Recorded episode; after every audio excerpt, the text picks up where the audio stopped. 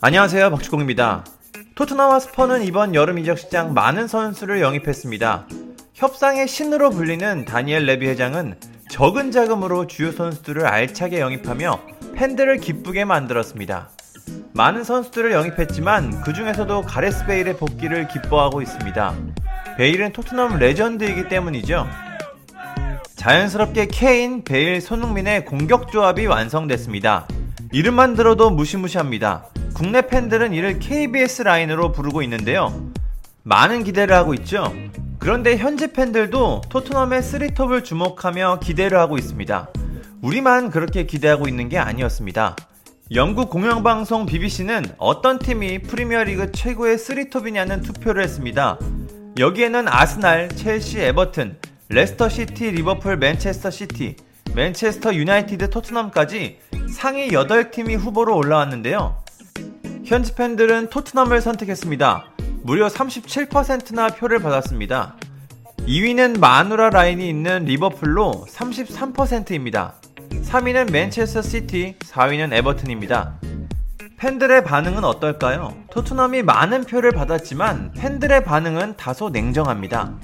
로비라는 팬은 아직 경기를 하지도 않았는데 이미 최고로 평가받고 있다니 장난하나? 라고 말했습니다.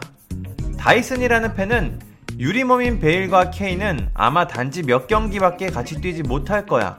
정말 부끄럽다. 왜냐면 세 선수 모두 world class이기 때문이지 라며 부상 때문에 함께 뛰는 기회가 적을 것이라고 말했습니다.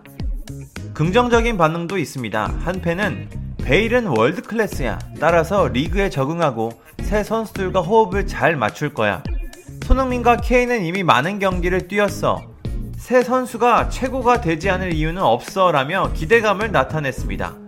마크라는 팬은 케인과 손흥민은 그들 스스로 위협적인 모습을 보여줬어. 여기에 베일까지 잘 섞인다면 수비수들에게 치명적일 거야 라고 전망했습니다.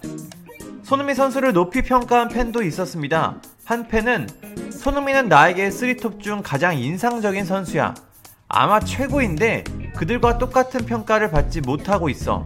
손흥민은 아마 토트넘보다 더 big club에 가면 더 많은 선발 출전 기회를 얻을 수 있을 거야.